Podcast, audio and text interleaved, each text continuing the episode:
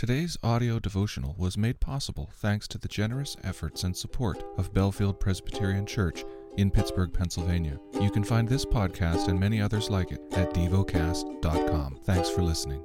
The lesson is from the book of Isaiah.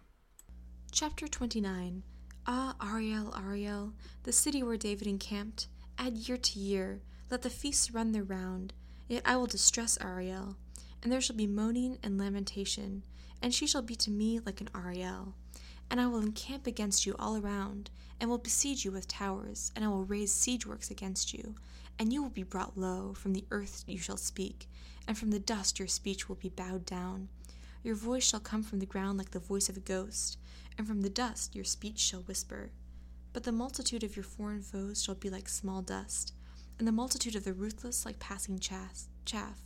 And in an instant, suddenly, you will be visited by the Lord of hosts with thunder and with earthquake and great noise, with whirlwind and tempest and the flame of a devouring fire.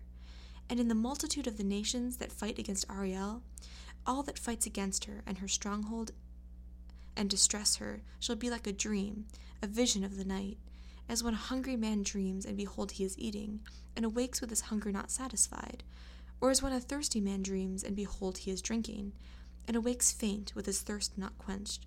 So shall the multitude of the nations be that fight against Mount Zion. Astonish yourselves and be astonished. Blind yourselves and be blind. Be drunk, but not with wine. Stagger, but not with strong drink.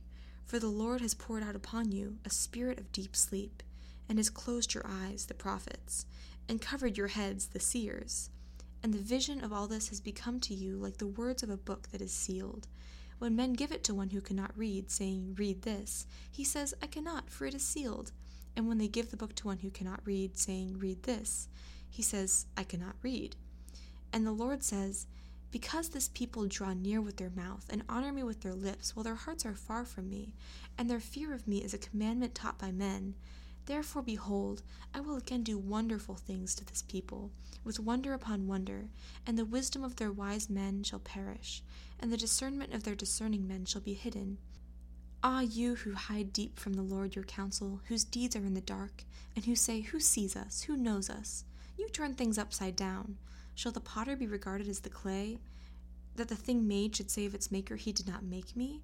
Or the thing formed say to him, of him who formed it, He has no understanding? It is yet a very little while until Lebanon shall be turned into a fruitful field, and the fruitful field shall be regarded as a forest. In that day the deaf shall hear the words of a book, and out of their gloom and darkness the eyes of the blind shall see. The meek shall obtain fresh joy in the Lord, and the poor among mankind shall exult in the Holy One of Israel. For the ruthless shall come to nothing, and the scoffer cease, and all who watch to do evil shall be cut off who by a word make a man out to be an offender, and lay a snare for him who reproves in the gate, and with an empty plea turn aside him who is in the right. Therefore, thus says the Lord, who redeemed Abraham concerning the house of Jacob Jacob shall no more be ashamed, for more, no more shall his face grow pale. For when he sees his children, the work of my hands in his midst, they will sanctify my name, they will sanctify the Holy One of Jacob, and will stand in awe of the God of Israel and those who go astray in spirit will come to understanding, and those who murmur will accept instruction. Meditate and dwell on what you're paying attention to in God's Word. How has it connected with your heart or mind?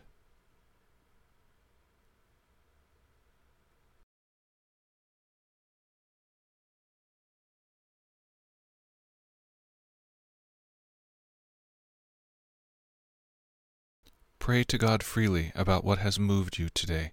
Turn your thoughts to Him and enjoy His presence.